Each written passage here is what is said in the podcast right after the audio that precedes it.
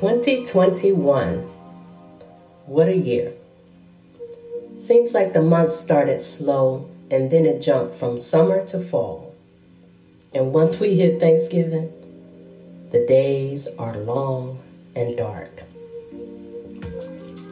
Another 52 weeks or 365 days of reflection an opportunity to sit back and think of what has really transpired this year. For so many, this past year has brought on a lot of pain, whether it is the loss of a loved one or not being able to accomplish what we've set out to do. If that is your case and you are listening to this, please know the fact you are here today, in this very moment, is an accomplishment in which not all are privy to. Good point, huh?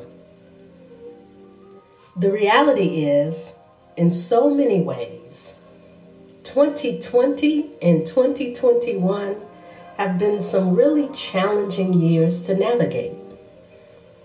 It is the first time many of us have had to endure a plague or pandemic. Whether you're an extrovert or an introvert, the change in how we do things had an impact on every single person.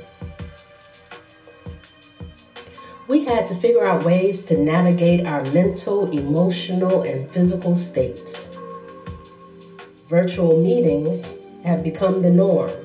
They're not even meetings anymore, they're gatherings, they're talk sessions. Social media is filled with an array of emotions, and everybody wants to be an influencer.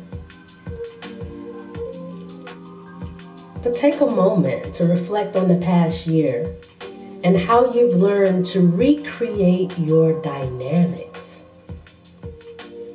whether they're big or small. Embrace any mountain or molehill you've overcome. Be thankful for the lessons learned.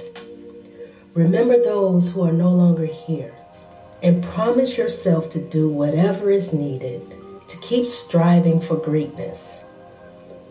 Sounds simple, however, oh, so important. May the last couple of hours of 2021 comfort you and prepare you for the clean slate in which 2022 provides. We got this. We are believers. We are overcomers. We have a self care mindset. Take time.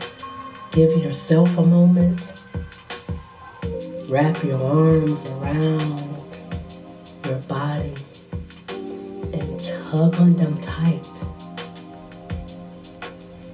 The fact you can do that means you've accomplished oh so much. Be blessed, my friends. Talk to you soon. Creatively Shy.